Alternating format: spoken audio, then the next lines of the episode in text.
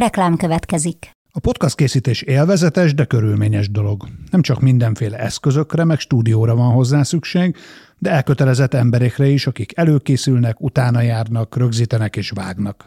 Ezen feltételek megteremtésében segítenek minket és kiadónkat, az egyik legnagyobb független hazai médiacéget, a hirdetők is, mint például a Vodafone Podcast Pioneers programja, amely támogatásával ez az adás is készült, és amely arra jött létre, hogy segítse a magyarországi podcastgyártást. Reklám hangzott el. A volumenek elég komoly esésben vannak. Tehát, hogyha volumen alapon nézzük meg, ugye mi úgy szoktuk ezt hívni, ennek is nagyon szép neve van, mint az én pozíciómnak, hogy NARTD, tehát non-alcoholic ready to drink, tehát nem alkoholos készítal, bár most már ugye van alkoholos propozíciónk is. Ez a piac, ez volumenben elég alaposan csökken. Ezt gondolom nem túl nagy meglepetés senkinek, mert hogy láttuk, hogy a kiskereskedelem, mi forgalom is ugye 10+% fölött esik vissza, ennek megfelelően ez a szegmens, és benne az üdítőital szegmens is esik vissza, vagy bizonyos piacokon, most nem Magyarországot kérdezed, mert ugye látok más országokat is, mondjuk egy stagnálás van. Pont mielőtt idejöttem, láttam egy e-com prezit, pedig ugye az e-com egy feltörekvő piac, különösen a Covid után, ott azt lehetett látni teljes Európára kivetítve, hogy mondjuk 1% a növekedés volumen alapon. Ugye az mondjuk flat hízelgő szóval is. Tehát ugye az látszik, hogy van egy visszaesés, nyilván az infláció az eléggé komolyan átalakította a vásárlási sokásszokásokat, sokkal fegyelmezettebb és sokkal tudatosabbá tette a vásárlót.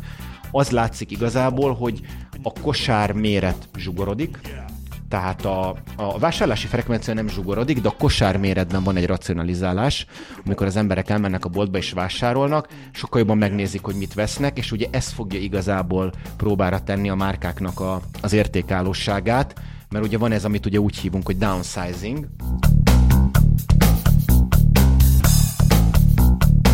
Sziasztok, ez itt a Reklámszünet, a 24.hu kommunikációipari és reklámszakmai beszélgető műsora. Én Szigeti Péter vagyok, a 24.hu lapigazgatója, és a mai vendégem Mérő Ádám, a Coca-Cola Consumer and Shopper Connection igazgatója. Sok furcsa pozíciólevet viselő ember járt már ebben a stúdióban, és beszélgettem vele, ám de szerintem Ádám ebben is ennek a szezonnak a záróadásaként az egyik legérdekesebb, úgyhogy nem tudom máshogy kezdeni, mint hogy megkérdezem tőled, hogy mi a fenével töltöd a mindennapjaidat, mit csinálsz te? Sziasztok, én is köszöntök mindenkit. Remélem, hogy záróadásként jól leszek itt. Alapvetően ez a hangzatos cirádás név, ez igazából stratégiai marketing kommunikációs tervezői pozícióra utal. Tehát nem a magyar piacra dolgozom, ezt mindig megkérdezik, hanem az európai régióra dolgozom, és alapvetően a márkastratégiákat, a marketing kommunikációs stratégiákat alkotjuk meg, mi általában kétféle szokott lenni, vagy mi megcsináljuk Európának, vagy a globális stratégiákat adaptáljuk úgy, hogy az európai céloknak, célkitűzéseknek megfelelő legyen. Tehát in a tweet, röviden körülbelül ezzel telnek minden napjaim. Ez mekkora csapatot jelent?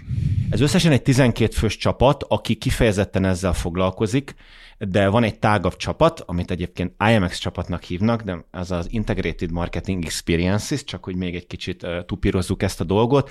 Ott már vannak ugye kreatív kollégák, vannak produkciós kollégák, design kollégák, tehát mondjuk egy 360 fokos kommunikációhoz egy csomó másik funkció van, de maga a stratégia tervezés, mondjuk az, hogy amilyen pólóba vagyok, ugye nem látszik, hogy a Fantának mondjuk milyen legyen a 2024-es kommunikációs stratégia, milyen kampányai legyenek, stb. Ezt alapvetően a mi csapatunk végzi. És akkor ezt úgy kell elképzelni, hogy az összes nagy Coca-Cola márka, vagy almárka hozzátok tartozik, és utána ez a tudás, vagy ezek a koncepciók, amiket kidolgoztok, ezek válnak egyrészt egyes piacokon megjelenő kampányokké, másrészt meg egyes márkákhoz kötődő kampányokké, tehát ti valahol egy ilyen nagy hegynek a tetején ültök, hogyha próbálom ezt így leképezni, és akkor innét bomlik ez le nagyon konkrét marketing tevékenységre. Hát figyelj, nagyjából úgy érted le, mint hogyha mellettem ülne nap, mint nap. Ez pontosan így történik. Tehát nálunk volt igazából a Covid után egy erőteljesebb centralizációs szándék, nem azért, mert annyira rigorózus rendszert akart a cég kreálni, hanem azért, mert egész egyszerűen olyan mennyiségű túlburjánzott kampány volt, és helyi változat, és helyi adaptáció, hogy egyszer ezt valaki összeadta, hogy valami 2000-féle Coca-Cola kampány ment egy évben, és ezt nyilván... Az egész világon, és ezt nyilván nem lehet így fenntartani, úgyhogy alapvetően az van, hogy... Oké? Okay? Úgyhogy integetek Ádámnak, hogy a hallgatók is értsék, hogy jöjjen közel a mikrofon. Jövök, csak mindig hátra akarok dőlni. Ezt elmondhatom. Úgyhogy pontosan így van, hogy ezeket központilag alkotjuk meg, ezeket a stratégiákat. Nyilván van a piacokkal egyfajta folyamatos konzultáció, főleg a nagy piacokkal, és utána mennek ezek a stratégiák, ahol van valamilyen mértékű adaptációs, lokalizációs lehetőség, de hogyha nagyon őszinte vagyunk, most körülbelül úgy vagyunk, hogy azért az elég ritka, hogy mondjuk Magyarországon valaki forgat egy tévészpotot, és az mondjuk teljesen különbözik attól, amit mi csinálunk meg. És mondtad ezt a 2000-es számot, hogy ehhez képest ez hogy néz ki a ma? Tehát, hogyha volt a 2000, mint a teteje ennek a dolognak, akkor idén hány, vagy tavaly hány, az már lezajlott, hány Coca-Colás kampány futott szerte a világon, azt meg tudod mondani? Picit hátrébb lépek, ugye most nem csak a kampány, hanem a márkák számáról is beszélnünk kell. Tehát itt is volt egy racionalizációs szándék, ugye a Covid idején mindenki ráébred valamire, tehát itt is a cég sok olyan dolgot csinált meg, amit szerintem eleve megcsinált volna, de hogy egy sokkal agilisabb módon ezeket előrehozta. 400-valahány márkája volt a cégnek világszerte, ebbe ugye a helyi márkákat is beleszámoljuk, és ez ugye nem csak szénsavas portfólió, hanem víz, juice, most már ugye kávé, tehát ugye tök széles a portfóliónk. Energiaital is benne van, illetve az energiaital az úgy van benne, hogy vannak olyan piacok, ahol saját energiaitalt birtokol a cég, illetve vannak olyan piacok, ahol nincsen saját márkájú energiaitalunk, de a palackozó, akivel dolgozunk, ugye ez is még egy érdekes téma, hogy mi ugye egy franchise rendszerben dolgozunk a palackozókkal, nekik van saját márkájuk. Tehát, hogyha teljes, ahogy mi szoktuk hívni Coca-Cola System, vagyis a rendszert nézzük, akkor van energiaitalmárka, sőt, most már alkoholos propozíció is van.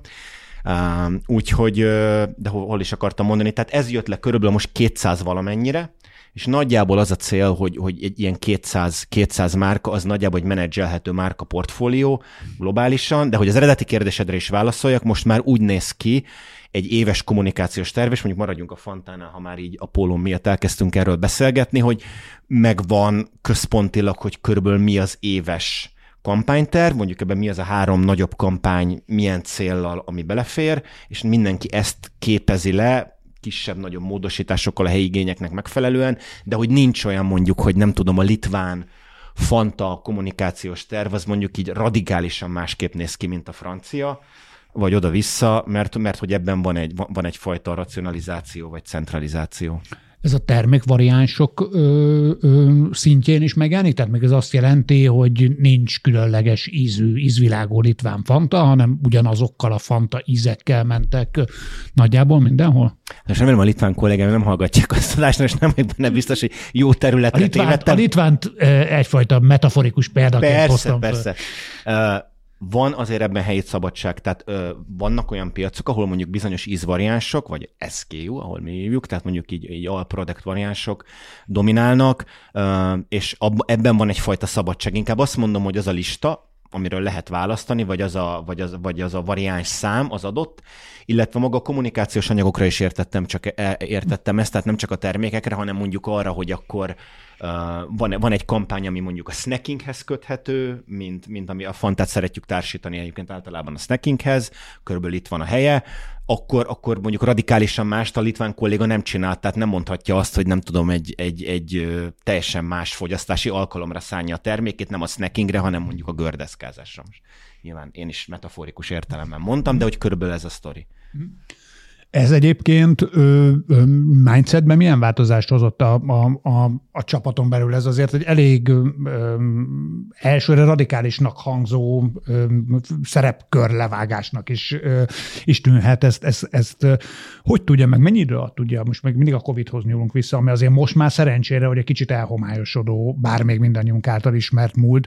Szóval arra akarok kiukadni, hogy ezt mennyi idő alatt tudja egy ekkora mamut vállalat hétköznapivá tenni, és a mindennapjai részévé tenni, és ráállni egy ilyen mindset változásra. Kicsit visszamegyek a KH-hoz, ha lehet. Ami nem a Covid? A Covid is, de picit régebről kezdem. Tehát azok a kollégák, akik tényleg ilyen igazi veteránok a cégnél, én ugye 6,5 éve vagyok itt, azok azt mondták, hogy a 2020 őszén elindított változás, ami egyébként a Emerging Stronger keresztnévre hallgat, tehát hogy emelkedjünk majd fel utána erősebben, az egy olyan típusú ugye mi úgy mondjuk, hogy multidisciplináris változás volt, amilyet soha nem éltek még meg. Tehát akik itt vannak 25, akár 25 vagy néhányan 30 éve, de nálunk az nagyon sok a lojális kolléga, ők azt mondták, hogy hát tudod, ez úgy van, hogy a nagy FMCG cégeknél azért egy reorg, 2-3 évente mindig benne van a pakliban, de hogy ez túlment ezen. Mert hogy az egész szervezetnek az architektúráját, a szervezeti felépítését, az egyes funkciókat, illetve hogy régiónként hogyan helyezkedünk el, amit kérdeztél, ezt is mind racionalizálták. Látszólag iszonyatosan sok változás történt meg nagyon-nagyon rövid idő alatt, és azt kell, hogy mondjam, őszinték vagyunk, már pedig miért nem lennénk azok, ez egy nagyon nehéz időszak volt, ezt nem sokan gondolták úgy, hogy ezt nem lehet megugrani ennyi idő alatt, ráadásul még egy globális ügynökségi cserét is, vagy ügynökségi racionalizálást is végrehajtottunk 2021-ben, tehát nagyon sok minden történt egyszerre, ami nem sok embernek a stressztűrő képességét, a Covid alatti időszakot, a megszokottól való eltérést próbára tette, ám de hogy a pozitívan fejezzem be, na most jutottunk el körülbelül tényleg arra, tehát azt mondom, hogy 2023 első fél éve, amikor összességében látszik, hogy a rendszer működik, mi több jól működik, egyrészt ezt az eredmények is mutatják, üzleti, marketing, fogyasztói egyebek,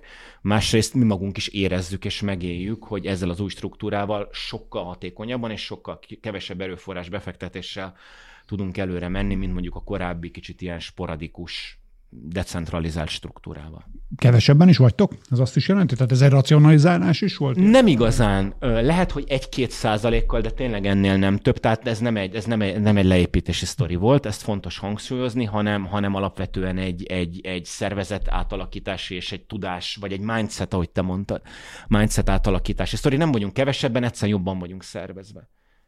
És a funkciók is jobban a helyén vannak, a folyamatok is jobban a helyén vannak, ahogy magunkra, meg ahogy a külvilágra tekintünk, szerintem az is jobban a helyén van.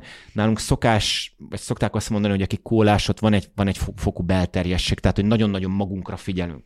Szerintem az atlantai vezetők egyébként többek között ezt is felismerték, hogy itt sokkal nyitottabbnak kell lenni, és szerintem még egyszer a mindsetre utalva, amit te is mondtál, ezek a kulturális változások is elindultak. Tehát nem csak egy szervezeti, hanem szerintem egy ennél jóval nagyobb volumenű változásként írható le, ami történt mondjuk az elmúlt két és fél évben. Tehát ez azt jelenti, hogy mondjuk az a terület, vagy a cégnek az a része, ahol te dolgozol, az tud európaibb lenni, mint régen volt? Ha már itt az atlantai központot felhoztad? Tehát erre gondolsz, hogy egy Erre is. Ha már kérdezted ezt az európaibat, itt is volt egy változás, mert korábban Európa úgy volt felosztva, ami egyébként nem egy hatalmas nagy sajátosság, ez ugye csomó más nagy cégnél így van, hogy volt egy Nyugat-Európa, meg volt egy CE, tehát egy Közép-Kelet-Európa.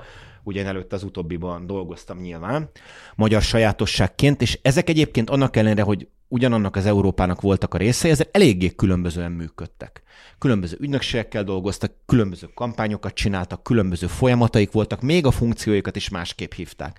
Ugye ez is megváltozott egyébként, 2021. január 1-től lettünk új Európa, ez kb. 40 ország, amit lefedünk, tehát tehát nem csak a globális transformáció volt itt kihívás, hanem azt, hogy egyébként ezek az elég különbözően működő európai egységek, ezek így összefésülődjenek, ezt most nagyon csúnyán mondtam, de így van, és hogy egy Európaként a szervezet megtanuljon működni. És azért itt azért nagyon különböző dolgok voltak, mondjuk, hogy egy Nagy-Britannia, Franciaország, Spanyolország hogy működött, versus mondjuk Kelet-Európa, vagy mondjuk az adriai régió. Tehát itt ezt is meg kellett tanulni, de még egyszer mondom, most jutottunk el kb. Oda, hogy így beállt a rendszer. De ez egyébként a ti szinteteken, vagy a te szinteden ez nagyon sok utazást jelent, és nagyon sok mozgás jelent, vagy a Covid az ezt is egyszerűsítette? Tehát, hogy ez a regionális működés, ez hogy néz ki ma? Hát ugye virtuális csapatom van, tehát konkrétan magyar kolléga nincsen a csapatban. Ugye a Covid alatt mindenki a new normal-ról beszélt. Ma már ugye ezen kicsit mosolyunk szerintem, mert nagyon hamar visszapattantunk bizonyos dolgokban. Nálunk ugye az volt, hogy a Covid alatt ugye teljes tiltás volt, tényleg csak szerintem a legfősebb globális vezetés, és ha nagyon business critical, de volt egy olyan időszak, amikor ugye még az sem.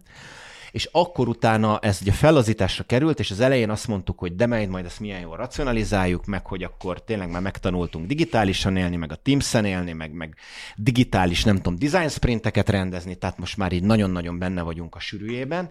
Ehhez képest én most azt látom, hogy így erősen visszapattantunk, és hogy az utazási, intenzív utazási kultúra, ami korábban jellemzett minket, az megint előállt, úgyhogy... Hányszor utaztál üzleti ügybe ebbe az évbe ideig? Ebbe az évbe képzeld nem olyan sokszor, tehát szerintem körülbelül 10-szer, ami végül is... Az nem olyan sok, de most így az őszt látva szerintem ez egy picit majd szombosodni fog.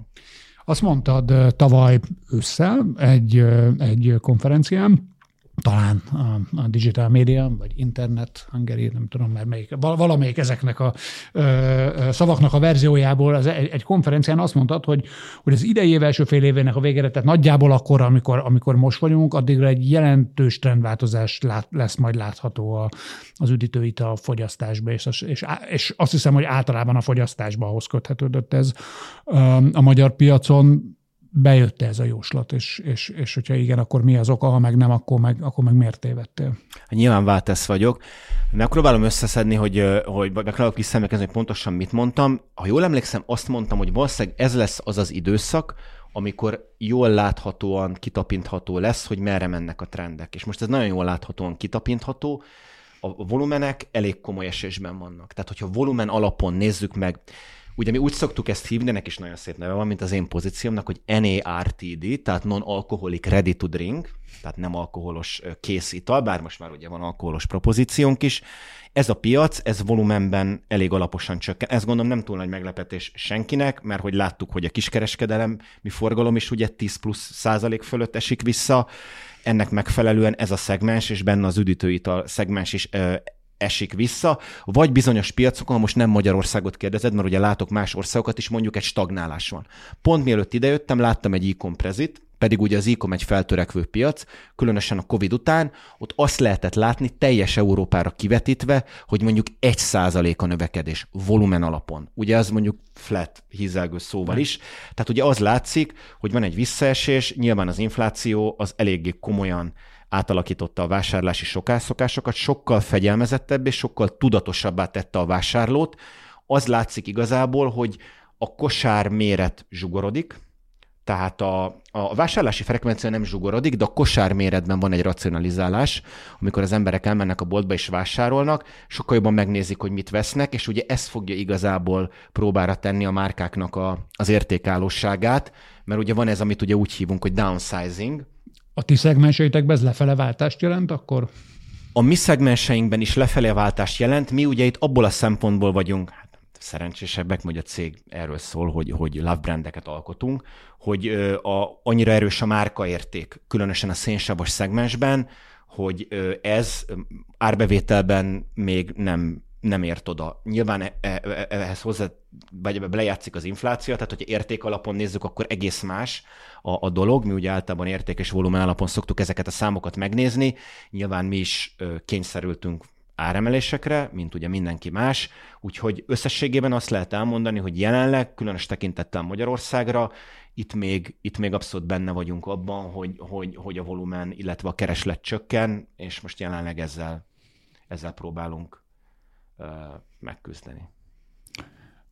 Az infláció az középtávon milyen hatással lesz erre, vagy inkább úgy kérdezem, mert nyilván erre a válasz viszonylag evidens, nem tesz neki jót, gondolom ez a válasz, de hogy mit tudtok ti márka oldalról tenni ezzel? Van-e a brandek kezében olyan eszköz, ami ezt a típusú fogyasztói helyzetet ellensúlyozni tudja? Nézd, igazából ilyenkor azt tudja egy márka tenni, és a Covid-nál is voltak ilyen beszélgetések, hogy egyrészt szerintem márka azonos marad, tehát ezt a Covid alatt is csomószor elmondtam, hogy szerintem tökre nem jók azok a márka stratégiák, amik mindig azt mondják, hogy most akkor így kell kommunikálni, most akkor úgy kell kommunikálni, szerintem mindig tök fontos, hogy márka azonosan kommunikáljunk. A másik része az, hogy sokkal jobban meg kell találni tényleg a fogyasztói relevanciát. Tehát itt nem csak a kommunikációra gondoltak, hanem most például ez a kiszerelés, ami mondjuk előtted van annál a víz esetében, lehet, hogy ez a te élethelyzetedre vagy vásárlási szokásaidra sokkal relevánsabb. Ez egy 383 milliliteres üveg. Hát ez egy úgynevezett single serve, tehát egy adagban elfogyasztható termék, vagy éppen azt, hogy milyen típusú kommunikációt. Például tervezünk egy olyan kommunikációt pont a jövő nyárra, ahol elég sok a zenei fesztiválokat, az olimpiai együttműködésünket, amire ugye globális szerződésünk van, ezeket próbáljuk majd a kommunikáció, illetve a nyereményjátékaink fókuszába tenni, hogy a fogyasztóknak is próbáljunk kedvezni ezekben a helyzetekben, vagy olyan, mondom, olyan releváns értékeket hozzunk el nekik, amikhez lehet, hogy másképp nem, vagy mondjuk csak nagyon drágán tudnának hozzájutni.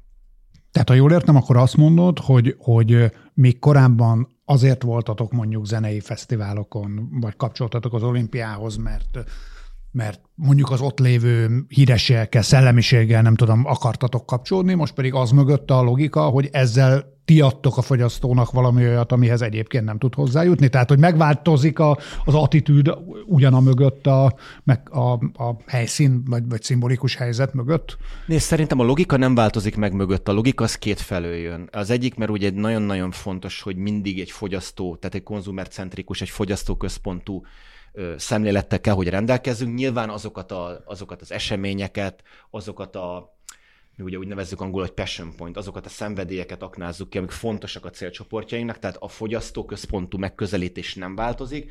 Másik oldal az sem változik, hogy nyilván olyan események, olyan partnershipek mellett állunk ki, amelyeket értékesnek tartunk, és az együttműködésünket értékesnek tartjuk. Szerintem az, hogy ebbe mit teszünk bele, hogyan dolgozzuk ki, hogyan kommunikáljuk, és mit teszünk ezzel lehetővé, vagy mit adunk, ebben lehet hangsúly eltolódás, de az alapvető megközelítés ez nem fog változni. Régóta foglalkoztat engem az a kérdés, hogy hogyan kapcsolódik, és mekkora szerepe van a ti területeteknek, elsősorban az üdítőknek, de általában az FMCG-nek a divathoz. Mennyire kell nektek követnetek, akár ízekben, akár színvilágba, csomagolásba, feelingbe a divatot, mint olyan. Tehát, hogy a divat az egy viszonylag gyorsan változó valami, ehhez képest ti pedig olyan márkákat üzemeltettek, amik évtizedekig is, sőt, akár tovább is működnek, és gondolom terveznek előrefele is. Mégis valahol az én fejembe, és szerintem a fogyasztók fejébe is ez a kettő kapcsolódik, szóval hogyan hangolható össze ez a két típusú, elsőre talán egymástól ellentmondó elvárás? Hát nézd, próbálok adekvát választ adni. Szerintem én nagyon tudatos és hosszú távú átgondolt stratégiával, és én ezt a divatnál azért tovább vinném.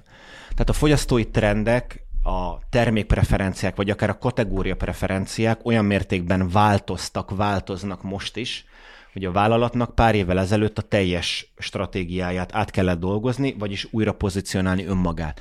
Ne úgy tekintsünk magunkra, hogy mi alapvetően egy csak szénsavas üdítőitalt gyártó, nagy tradícióval rendelkező multi vagyunk, azok vagyunk természetesen, maga a Coca-Cola az a mai napig egy flagship termék, tehát egy nagyon-nagyon, vagy a legfontosabb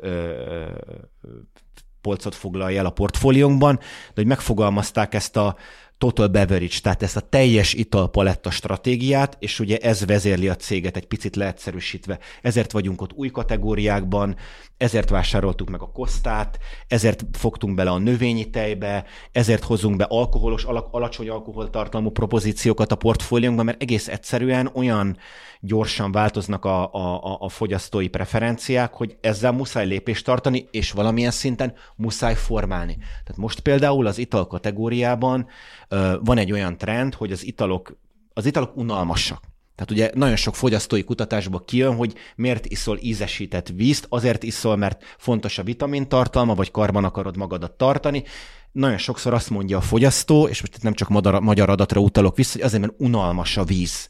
Tehát, hogy itt tartunk már, és ezért van az, hogy most nagyon trendi, vagy kurás, és ugye a divat szót mondtad, ez az úgynevezett mood management, vagyis a kedély állapotomnak a menedzselése, és most például van egy olyan termékünk, ahol éppen ezen ötletelünk, hogy hogyan próbáljunk olyan termékeket kifejleszteni, és aztán ezeket kommunikálni, hogy már ne is feltétlenül csak az italról, magáról beszéljünk, hanem arról, hogy a napszaknak megfelelő kedély állapotodnak megfelelően, ez most szóismétlés volt, milyen típusú ízvariánsokat, vagy milyen összetevőjű ízvariánsokat szeretnél fogyasztani. Tehát ez egy ilyen always on sztori. Állandóan ott kell lenni az innovációkkal. Mennyi türelem van ebben, hogyha egyáltalán van ez így? Hogy határozzátok azt meg, hogy egy-egy ízvariánsnak, terméktípusnak, csomagolásnak, nyilván ennek mind más-más, mennyi türelmi ideje van? Szóval, hogy lehet egy állandó innovációs kényszer mellett közben megtartani ennek a dolognak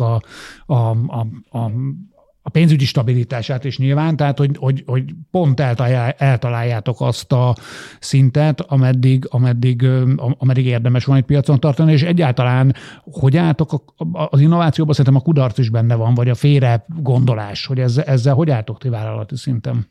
Ez egy tök kettős dolog, és kicsit a kérdésben meg is fogalmaztad a választ. Tehát, hogy egyrészt ebben tök agilisnak kell lenni, a versenytársak, a gyorsan változói fogyasztói szokások miatt, meg egyáltalán amiatt, hogy az ember piacot tudjon szerezni, de másrészt egy ilyen nagyon-nagyon átgondolt piacra lépési, vagy ahogy nálunk hívják route to market, piacra lépési stratégiának kell mögötte lennie, hogy a megfelelő variánst, a megfelelő kiszerelésben, a megfelelő csomagolásban, a megfelelő címketervel, ahogy mondtad, a megfelelő receptúrával, és utána a megfelelő kommunikációval kitegyük a piacra. Általában az szokott lenni, hogy teljesen globális launchokról, elnézést a sok hanglisért, tehát teljesen globális termékfejlesztésekről nem szoktunk beszélni, hanem általában ez egy ilyen egy régióban tesztelt, vagy néhány olyan országon tesztelt, ahol tudjuk, hogy vagy tök affinis, vagy esetleg onnan jön a termék, mondjuk akvizíció esetén, tesztelt bevezetések, van ez az úgynevezett inkubátor módszer,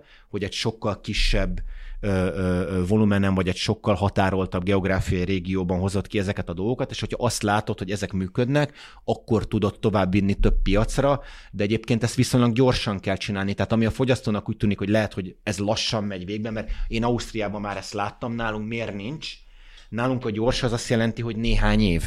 Tehát az egy nagyon-nagyon gyors dolog, hogyha mondjuk legyen ez egy új kategória, ahogy mondjuk ez több országon végig tud futni, és a másik dolog, amire mondtál, a test and learn, vagyis az, hogy tanuljunk meg együtt élni a kudarccal, és tényleg tanulni belőle, az is tökre benne van a pakliban. Tehát Magyarországon is például bevezetésre került pár évvel ezelőtt az ADEZ nevű növényi tej, mert hogy egyébként ez egy tök kúráns piac, ugye a növényi alapú tejeknek egy igazi boomja van, egy picit át kell gondolni ezt a típusú termékbevezetést, vagy egy picit szelektívvé kell tenni. Most ideiglenesen kivezettük a terméket, és meg kell nézni, hogy más országban, ahol a miénknél mondjuk jobban tudott működni ez a termékbevezetés, ott mik azok a tanulságok, amik ide is visszahozhatóak, hogy esetleg egy relaunch-sal újra forgalomba tudjuk hozni a terméket. Tehát, hogy igen, vannak ilyen esetek, amikor nem minden úgy alakul, ahogy eredetileg elgondoltuk. De ez azt jelenti, ez a megközelítés, amit mondasz, hogy elmondható, hogy kellően globális a piac ahhoz, hogy mondjuk értelmes következtetéseket lehessen levonni, mondjuk megint példaként csak az osztrák és a belga piac hasonlóságáról, és hogyha valami itt működik, akkor működhet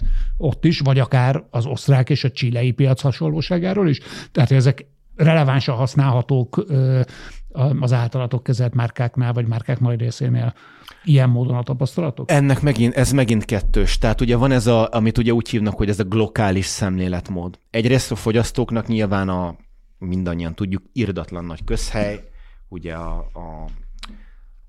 nagyon sokban konvergálnak a fogyasztási szokásaik, rengeteg globál márkát fogyasztunk, tehát egyrészt ez egyrészt segíthet, de másrészt pedig minden piacon vannak olyan sajátosságok, olyan tradíciók, olyan kialakult márkapreferenciák, hogyha az ember azt mondjuk nem ismeri, akkor mondjuk belenyúlhat egy olyanba, amire nem számított. Tehát mondjuk itt van egy példa arra, hogy a cseh piacon a Kofola nevű, ugye cseh tradicionális, még a rendszerváltás előtt majd megalkotott, majd újraélesztett helyi kóla márka, az nagyon-nagyon erős. Van egy olyan speciális herbás ízvilága, amit mondjuk lehet, hogy neked vagy nekem nem ízlik, de ez tök mindegy, mert az a lényeg, hogy a cseh fogyasztóknak ízlik, és ráadásul van egy olyan óriási előny. Tőlem igencsak távol áll, de... Én most nem mondhatok itt semmit, de és ráadásul van egy... De többször kísérleteztem vele évek elteltével, hogy még mindig távol áll, és... Ez nagyon helyes. Annyit akartam még hozzátenni, hogy csak egy kicsit relevánsabb példát hozzak, hogy ott megvan egy olyan óriási előnyük, hogy ugye tradícióval vált, hogy majdnem minden krimóban, vagy vendéglátóipari, vagy hogy mi hívjuk horeka helyen, ugye csapolva lehet kapni. Tehát nekik ez egy óriási dolog, és ugye ehhez van egy nagyon-nagyon erős fogyasztói ragaszkodás. Ebben az esetben nagy vagy, globális vagy, love brand vagy, de azért egy szelektív stratégiát kell alkalmaznod, mondjuk, hogy egy ilyen piaci környezetben eredményeket tudjál elérni. Ezért mondom a kettőt, hogy bizonyos dolgok működnek, bizonyos dolgok tökre nem fognak működni. Ha már itt a csapolásról beszélünk, meg korábban mondtad azt, hogy próbálkoztok most már globálisan is alkoholos márkákkal. Ez mennyire nehezen ment át? Nyilván ez egy bonyolult döntés volt, én úgy képzelem, szóval, hogy az alkohol nem veszélyezteti, talán ez egy, nem a legjobb szó, egy ilyen nagy márka csomagnak a mienségét, vagy az eszenciáját? Nézd, igazából itt is a fogyasztói trendekből indultunk ki, tehát ami eléggé kurás, főleg az Egyesült Államokban, ugye ezeknek a hard seltzereknek a piaca.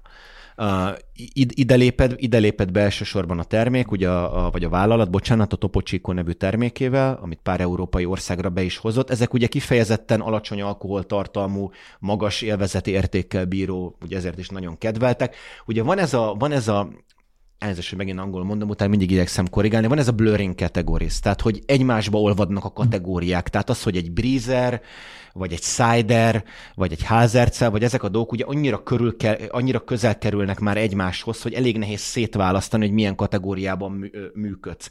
Az látszik, hogy ezek a fiatalok által nagyon-nagyon kedvelt kategóriák, alacsony alkoholtartalommal bírnak, finomak, aromatikusak, itt teszi meg a cég a kezdő lépéseket, illetve vannak olyan hagyományos együttműködéseink, például a Brown-Formannel, hogy Magyarországon is most ki tudott jönni áprilistól a Jack & Coke-nak a hivatalos verziója, tehát ugye a Jack Daniels és a Cola-nak egy előre elkészített megfelelő arányú keverék, ami szintén alacsony alkoholtartalommal kerül forgalomba, tehát jelenleg ez az, ahol a szárnypróbál. Ezt miért fiatalok fogyasztják elsősorban? Hát nyilván a fiatalokat ugye idézőjelbe kell tenni. Nyilván nem a fiatalkorúak, de akiknek lehet alkoholtárulni. Ezeket az úgymond ilyen kész, vagy megint a ready to drink kifejezést tudom használni, ezek elsősorban a fiatalok körében népszerűek, mert finomak, nem komplikáltak, könnyű hozzájuk jutni, tényleg felfrissülést okoznak, illetve az alkoholtartalom az annyira alacsony, hogy az egészből igazából jól jönnek ki. Ha egyel távolabb megyünk ettől az egésztől, akkor mit mondanál arra, hogy mi a legnagyobb kihívása az FMCG piacnak ma? Mi az, amivel a ti szakmátok leginkább szembe kell, hogy nézzen? Akkor megint két részről válaszolok. Az egyik része az, amihez szerintem egész jól hozzászoktunk már, ez az ilyen permanens krízis helyzet. Tehát, hogy kvázi ezt így a Covid óta megtanultuk, hogy volt Covid, aztán volt post-Covid, aztán volt gazdasági recesszió, aztán volt háború, tehát, hogy egymást követik. Részük még van is. És még van is, sajnos. Tehát, hogy egymást követik azok az események, amik mindig valamilyen speciális helyzetet idéznek elő. Egyrészt szerintem ezt tök agilisan megtanultunk alkalmazkodni, és az üzleti volatilitás is megtanult ez alkalmazkodni, tehát sokkal kisebbek a kilengések, mint mondjuk egy Covid előtti időszakban egy ilyen dolog sokkal jobban megrázott volna minket, de azért soha nem lehet tudni, hogy mi lesz a következő. Tehát így mondjuk egy 5 éves tervezhetőség, ugye nálunk ez a long range plan, ez körülbelül 5 év, azért ez megnehezíti, de ezzel az alkalmazkodó készséggel felvértezve most például ugye a magas inflációs helyzet, illetve az előbb taglalt ugye kereslet visszaesés, volumencsökkenés okoz újra kihívást, tehát mindig valamiben meg kell birkózni, mondjuk szerintem ez annyira nem újdonság. A másik dolog, amiről már beszéltünk a beszélgetés elején is, vagy érintettük, az tényleg a fogyasztói trendeknek egy olyan típusú változása, csökkenő márkalojalitás, sokkal könnyebben nyitnak új márkák felé, sokkal több versenytárs van, akár kisebbek, akár más üzleti modellel rendelkezők, akár kizárólag mondjuk csak e-commerce-ben elérhető versenytársak, hogy sokkal nagyobb a zaj. És ugye ebben a sokkal nagyobb zajban kell nekünk folyamatosan tudni fenntartani ezt a sikerességet, amit alapvetően mi ugye arra szocializálódtunk, hogy egy óriási mamutvállalat vagyunk, és ezt kell egy sokkal agilisabb működésbe átfordítani. Szerintem ez a kihívás a legfontosabb, hogy akár startup részéről jön a kihívás, akár egy velünk hasonszorú nagy kompetitor részéről jön a kihívás, akár egy, nem tudom, Dark Kitchen által létrehozott márka által jön a kihívás, mi helyt tudjunk állni, vagy mi erre meg tudjuk találni a megfelelő termékpropozíciót. Tehát, hogy nagyobb a zaj, és pont olvastam egy Káni összefoglalót most a héten, ami beszélt a digitalizációról, és ott mondta valaki, hogy 80 évig tanultuk, hogy kell a tévében kommunikálni. Most az, hogy a TikTokon hogyan kommunikáljunk, erre 3 évünk volt eddig. Tehát, hogy az egésznek a kifutása is sokkal rövidebb, és az a tapasztalat, amit tudunk gyűjteni, az is sokkal gyorsabb idő alatt. Tehát most, hogy mindenki arról beszél, már szinte türelmetlen, hogy mi lesz az AI-jal, mi lesz a mesterséges intelligenciával. Már én is majdnem megkérdeztem. Már majdnem megkérdezted, de én most jól elébe mentem. Ugye itt is, hát most mióta beszélgetünk erről, lényegében pár hónapja beszélgetünk erről, mindig csak az a nehezebb, hogy az alkalmazkodási kényszerünk az ugye exponenciálisan rövidebb. És szerintem mindenki számára, szerintem személyesen is, de professzionális szinten, vagy vállalati szinten is az a legkomolyabb kihívás, hogy ennek meg tudjon felelni, ezt tudja internalizálni, és utána erre hozzon egy jó megoldást. Tehát gyakorlatilag egy olyan gyors versenybe kényszerülünk bele, mint mondjuk a tech-gyártók kis idézőjellel. De azért még sokat kommunikáltok tévébe is, nem? Tehát, hogy ilyen párhuzamos világok vannak, vagy tevékenységek vannak. Radikálisan csökkent egyébként, különösen az elmúlt 2 évben. Inkább úgy mondom, hogy én szeretem mondani, hogy a lineáris tévére fordított kommunikáció, mert hogy ugye mit nézünk tévéképernyőn, például a YouTube hirdetések 32%-át nagy képernyőn nézzük, tehát hogy ez különbség, de a lineáris tévére elköltött összegek radikálisabban csökkentek, és a digitálisak ennek megfelelően nyilvánvalóan nőttek, és ez nem csak egy ilyen eldöntött dolog egy kockás papíron, hanem ez egész egyszerűen azért van, mert a tartalomfogyasztási szokások így alakulnak, és ezekkel menni kell, különösen a nálunk valamivel fejlettebb médiapiaccal rendelkező országokban. Itt már jóval előrébb tartunk, tehát most már azt tudom mondani, hogy 100%-osan a digitális költéseink átlagosan, globálosan jelentősen meghaladják a lineáris tévével elköltött összegeinket.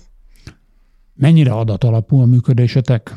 Szóval mennyit a marketing szakma amúgy is hajlamos arra, hogy számokat nézem folyamatosan. Ez egy ilyen globális vállalatnál mennyire van? Aztán mindjárt eljutunk az AI-ig is innen. Hát tudod, ez az adatbőség versus adatstratégia. Ezt szoktam erre mondani, tehát egy adatmocsárral rendelkezem, vagy esetleg kevesebb adattal rendelkezem, de azokat jól be tudom építeni, kommunikálni tudok. Na, de ti melyiket csináljátok? Mi nyilván a tudatos adatstratégia felé megyünk.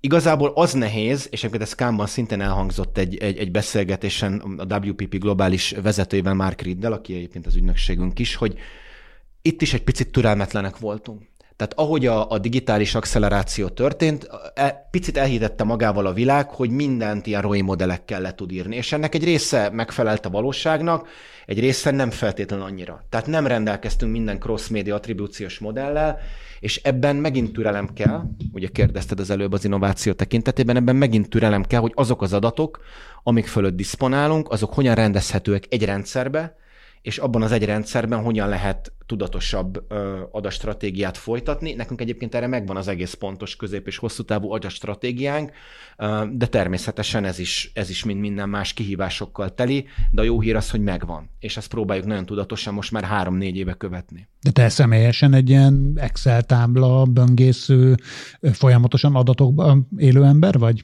Nem teltem meg, hogy nem. Ugyan, ha nem is feltétlenül Excel tábla, hanem Power BI, de hogy mondjuk a nap végén teljesen mindegy. Igazából nem teltem meg, hogy nem, és szerintem senki nem teheti meg a vállalat egyetlen szintjén sem, hogy ezzel nem foglalkozik. Az, hogy milyen mélységben megy bele, mennyire granuláris az az adat, amit ő átnéz, az nyilván persze függ a pozíciótól, tehát valószínűleg a globális CEO azért nem fogja nézegetni azt, hogy most mi a képlet az Excel makromban, most kicsit sarkítottam, de hogy igazából minden funkciónak a működését ennek át kell hatnia, és magunkkal szemben állítottunk fel egy olyan kritériumrendszert, hogy nem teszünk ki olyan kommunikációt on-air, aminek valamilyen típusú konzisztens visszamérhetőségét nem tudjuk biztosítani. Ha nem tudjuk biztosítani, akkor lényegében nem tudjuk, hogy miért csináljuk. Ha nem tudjuk, miért csináljuk, akkor miért költünk el rá pénzt. Tehát ebben nagyon rigid lett a vállalat, hogy ebben van egy drasztikus racionalizáció. Ha már szóba hoztad az AI-t, akkor egyrészt evidens kérdés, hogy ti használjátok el, de inkább azt kérdezem, hogy kinek a munkáját fenyegeti leginkább a ti struktúrátokba szerinted? Most még ugye a fenyegeti versus gazdag... A divat kedvéért gazdagítja. Ugye az egy nehéz kérdés, de tényleg próbáljunk tényszerűek lenni azért, hogy ne ez a... Tehát ugye pont most olvastam, hogy Németországban a Bild ugye több száz kollégát elbocsátott, mert hogy alapvető mesterséges intelligenciával helyettesíti a munkájuk egy részét. Az, hogy ez ennyire ideje korán jó vagy rossz döntés volt a részükről, ezt majd nyilván ők meg fogják látni. Nálunk ilyen szándék egyelőre nincsen, mi most megpróbálunk nagyon-nagyon tudatosan a gazdagítás irányába elmenni. Egyelőre úgy látjuk, hogy a kreatív iparág az elsősorban, akinek a munkáját ez gazdagíthatja. Ugye mi voltunk ebben pionírok, hogy a OpenAI-jal közös szövetségben ugye létrehoztuk ezt a Real Magic hirdetést, ami aztán a Times Square-en is kint volt, meg a Piccadillyn. Nyilván ez egy első körös, egy nagyon pionír megközelítés volt. Most jelenleg szervezeten belül... Az ügynökségeitek is pionírnak látják ezt? Az ügynökségeink olyan szinten pionírnak látják, hogy pont most lehetett arról olvasni, hogy a WPP is megvásárolt egy generatív AI-jal foglalkozó szervezetet. Tehát szerintem azt mindenki tudja, hogy ez olyan nélkülözhetetlen lesz a munkádban, most nagyon prózai vagyok, mint a PowerPoint. Az, hogy ez egész pontosan mennyivel fogja gazdagítani, mit helyettesít, vagy mit ad hozzá, azt szerintem maga ez is annyira gyorsan megy. Tehát, hogyha megnézzük a ChatGPT-nek az első változatát, mondjuk 3,5 hónappal ezelőtt, vagy 4, vagy nem is tudom már mikor volt, meg megnézed, hogy ma mondjuk hogyan tud már egy mesterséges intelligencia rendszerekbe rendeződni, és egy komplexebb kérdés esetén különböző AI-okat behívva összeállítani egy komplex megoldási tervet, akkor ugye óriási a különbség. Pár héttel ezelőtt volt egy igazi AI specialista kolléga, egy brit kollégának küldtem az előadásán, szájtátva végig, de a végén ő is azt mondta, hogy figyeljetek, mikor decemberben lesz a következő előadásom nektek, kólásoknak, mert benne van a naptárotokban, tényleg nem tudom, hogy mit fogok mondani, hogy hol tartunk. És hogyha ő azt mondta, hogy tényleg nem fogom tudni megmondani, hogy hol tartunk, akkor valószínűleg ezt én sem tudom, foglalkozni kell vele, és ezt az ilyen hype-szerű, mindig mindennek van ugye egy hype-ja, ami... Ennek most gyorsan jött. Ennek most gyorsan jött, ugye az a kérdés, hogy a hype-ból mi az, ami velünk maradt. Tehát ugye megint itt ez a new normal faktor a kérdés, szerintem annyit tud, és annyi mindent rejt magában, hogy ez nem egy múló tünemény, de nagyon-nagyon okosnak kell szerintem abban lenni, hogy hogyan használjuk fel az embereink miatt is, meg az egész egyáltalán, hogy mi jön ki belőle. Úgyhogy mi most körülbelül itt tartunk ezzel. Én úgy tudtam mondani, hogy a dinamikus kísérletezés és vizsgálódás időszakában vagyunk, hogy ez így megfán szerény. Ja, te használtad már? Tehát, hogy te használsz ilyen mesterséges intelligencia rendszereket bármire, vagy játszottál vele? Vagy... Nekünk, tehát én használom a piacon elérhetőeket is, illetve nekünk van egy saját, szintén az OpenAI-jal való stratégiai szövetségben létrehozott egy saját kólán belüli. Igazából megpróbáljuk ezt is okosan használni. Azt, hogyha mondjuk egy komoly anyagot össze kell szedni, vagy komoly adatsorokat össze kell szedni, akkor nagyon-nagyon praktikus, hogy bizonyos dolgok rendelkezésre állnak. Nyilván mögötte van az, hogy még mindig csekkolni kell, hogy ezek mennyire pontosak és mennyire akkurátusak ezek az adatok, de nagyon-nagyon sok döntés támogató a dolgot tud alapvetően. Tehát én személyesen nem úgy próbálom használni, hogy akkor megkérdezem, hogy figyelj, mit mondjak majd a 24.hu podcastban, most például is használtam el az interjúra készülvén, de hogy egy ilyen döntéstámogató, döntés előkészítő, döntés megalapozó funkcióként nyilván jelenleg komplexebb, mert ugye Google is ezen dolgozik, komplexebb megoldásokat tud felvonultatni, mint hogyha mondjuk ugyanazt a keresőbe, holott a kereső is már nagyon komolyan AI alapú, és hogyha megnézed, most már egyre több az olyan Google keresés, nem is kell feltétlenül hozzá bemenned egy dedikált AI programba, hogy lenyitod az első ablakot, és egy egész komoly leírása van a történetnek. Hát ők maguk próbálják. Azt a helyet. A kreativitás jövője szempontjából mit jelent ez? Mert hogy ez, azt hiszem, nektek kulcskérdést az egész marketing szakmának, és külön a te iparágadnak is, hogy te úgy képzeled, hogy mondjuk 5 év múlva majd, amikor beszélgetünk, akkor ugyanolyan típusú ügynökségek nagyjából ugyanúgy fognak dolgozni ezen a piacon, mint ahogy ezt most ismerjük, vagy valami tök más lesz? Figyelj, dolgoztam 15 évet ügynökségi oldalon, tehát többet dolgoztam, mint márka oldalon. Ugye mindig voltak olyan momentumok, amikor azt mondtuk, hogy most az ügynökségi szolgáltatási palettának, vagy az ügynökségi diszciplináknak radikálisan át kell alakulnia. Emlékszem arra, amikor elkezdtem dolgozni 2002-ben, egy fő volt az ügynökség digitális részlege, és aztán mindig jöttek ezek a momentumok, hogy akkor most akkor van a performance marketing, most akkor oda kell menni, meg kell érteni a Google-t, ezt kell tudni, hogy ezt hogyan csináljuk. Aztán jött ugye a mobil korszaka, aztán az online videó korszaka, és nem akarom az egészet végsorolni, mert elég sokan tudjuk, hogy hogyan ment. Megint szerintem a legnagyobb különbség az, hogy mindig egyre gyorsuló, és egyre nehezebben bemérhető innovációkörnek. Ugye az előbb mondtam ezt a TikTok versus tradicionális TV példát, szerintem ez egy tök jó mondás, és ezt most loptam Kámból, hogy ha 80 évünk volt megtanulni, hogy hogyan kell a tévében hirdetni, és csak 3, hogy hogyan kell a TikTokon, akkor majd hány hónapunk van arra, hogy megtanuljuk azt, hogy hogyan lehet a legnagyobb hozzáadott értékkel bíróan kezelni a mesterséges intelligenciát. Én azt tudom neked elmondani, amit én remélek nagyon. Tehát én azt gondolom, hogy a nagyszerű, a márkát és a fogyasztókat ismerő, intuitív, kreatív embereket nem fogja lecserélni a technika. Én ezt nagyon-nagyon remélem, és egyelőre egyébként így próbálok is ebben hinni. Azt tudom elképzelni, hogy egy-egy kreatív megoldásnak a multiplikációját, a diverzitását, esetleg a finomítását tudja odáig vinni, ami lehet, hogy eddig egy nagyobb, egy manuálisabb feladat volt, lehet, hogy erre voltak külön részlegek, valószínűleg ezt meghaladottá fogja tenni szerintem, de én azt gondolom, hogy, hogy az emberi intuíciót, az emberi tudást, az emberi érzéseket nem jutunk el odáig, hogy helyettesíteni. Ugye, hogyha igen, akkor igazából nem fogunk szerintem 5 év múlva itt beszélgetni, vagy nem itt fogunk beszélgetni. Ezt azért reméljük, hogy nem így lesz, de... De értem, amit mondasz. Ha már Kant emlegetted, többször voltál most ott, vagy csak összefoglaló? Nem most. Csak okoskodom. De olvastál róla egy csomót.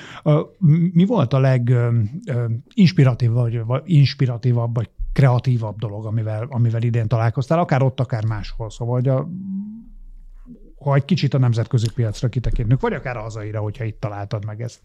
Én most láttam egy olyan kampányt, és azt hiszem, hogy talán nyert is a Grand Prix-n, amit Tuvalu államnak a kormányzata finanszírozott, ami szerintem egy nagyon-nagyon radikális, tehát egyben rettetesen ijesztő, de egyben nagyon-nagyon radikális kampány volt. Tehát ugye a háttér története annyi, hogy Tuvalu azt hiszem 9 szigetből álló szigetcsoport, lehet, hogy 8-ból, nem voltam még, amit a legkomolyabban fenyeget ugye a globális felmelegedés és az áradás, és ezért ők elhatározták, hogy lényegében a metaverzumba mindent megpróbálnak átvinni és dokumentálni. Aztán ők úgy fogalmazták meg, hogy a digitális ikertestvérét, vagyis Digital Twin, minden, ami létezik az offline valóságban, Tuvaluban, azt ők a kultúrájukat, a dalaikat, mindent megpróbálnak a metaverzumba átvinni.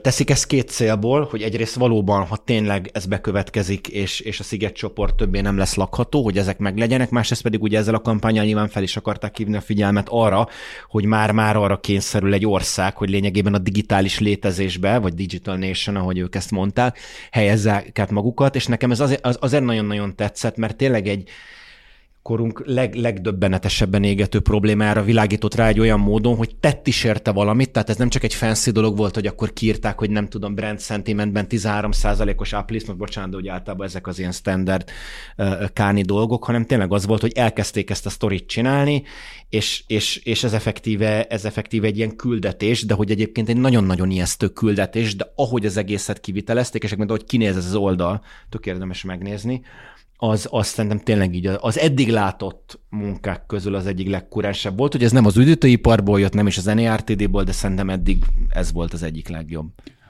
Ha már erről mert ez valahol a fenntarthatóságról, a purpose-ről és az ehhez hasonló ilyen, főleg ilyen reklámkonferenciás, meg fesztiválos közegekben nagyon divatos kifejezésekről beszélünk, amik nyilván nálatok is megkerülhetetlenek, és borzalmas közhelyek, és nagyon fontos dolgok is egyszerre.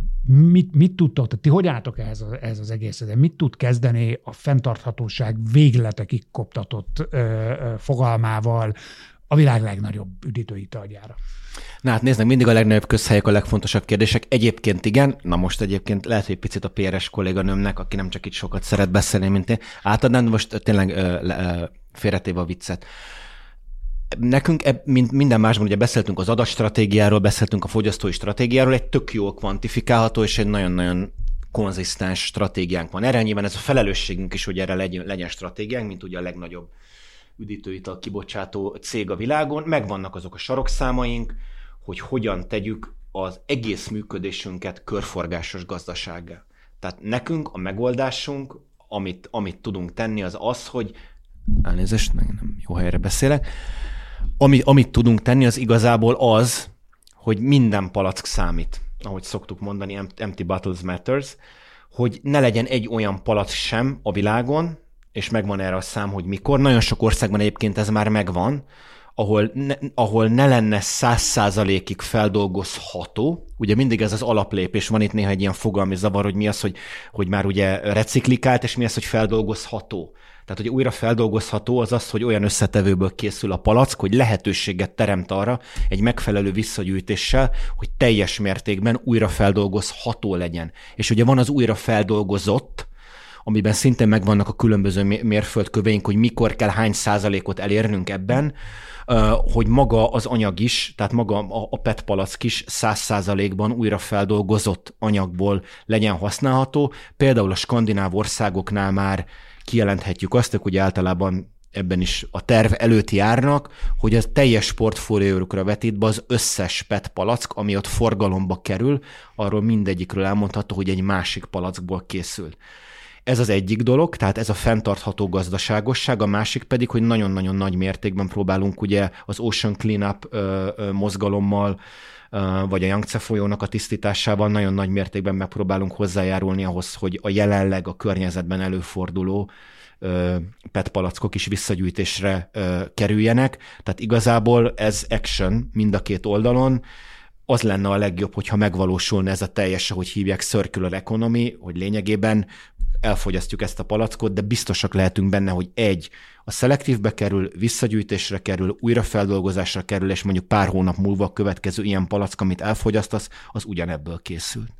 Akkor ez azt jelenti, hogy ti azt mondjátok, hogy a ti felelősségetek nem csak az újrafeldolgozhatóságban jelentős, hiszen ott nyilván teljesen ti vagytok az aktorok, akiknek ez a kezében van, hanem a feldolgozhatóságban is. Magyarul kommunikálnatok is kell az embereknek arról, hogy tegyék ezt, és tudják, vagy akár kommunikálni kell az illetékes hatóságok felé, hogy legyen erre lehetőség egy országban. Tehát ez mindent jelent. Ez mindent is jelent, hogy megint ilyen divatosan mondjuk. Ugye például itt van az egyik legújabb innováció, ez nem jól hangzik magyarul, tehát az egyik legkurensebb újítás, ugye ez a rögzített kupak. És ugye beszéltél a kommunikációról. A világ legidegesítőbb dolgainak sorában nagyon előkelő helyre lépett. Ez így van, ez nagyon előkelő helyre lépett elő, de viszont az is eléggé előkelő helyen van ebben, hogy sajnos ugye a kupakok nagy része nem kerül visszagyűjtésre, vagy azért, mert egész egyszerűen sokan nem tudják, hogy vissza kell rá tenni, tehát nagyon sokan szándékosan kupak nélkül teszik ezt ugye vissza, vagy egész egyszerűen máshol eldobják, és ugye ez is egy olyan dolog, amiről kommunikálni kell, mert nyilván egy átlagos embernek nem az a napi legfontosabb feladatkör, hogy azzal foglalkozni, hogy éppen a Coca-Cola mit csinál, nekünk viszont kötelességünk az, hogy a csomagolást, a kupakot beleértve olyan legyen, hogy ez a lehető legjobban facilitálja a visszagyűjtés, sőt, számos kísérlet is van a cégnél, úgynevezett label-less, tehát címke nélküli palackra, tehát gyakorlatilag hol a címke sem jelenne meg plusz csomagolóanyagként, illetve nemrégiben hoztuk meg nagyon sok piacon azt a döntést is, hogy hogy a multipack termékeinket, amikor ugye több termék van összecsomagolva, akkor ehelyett a zsugorfólia helyett egy 100%-ban újrafeldolgozott kartonpapírral fogjuk össze.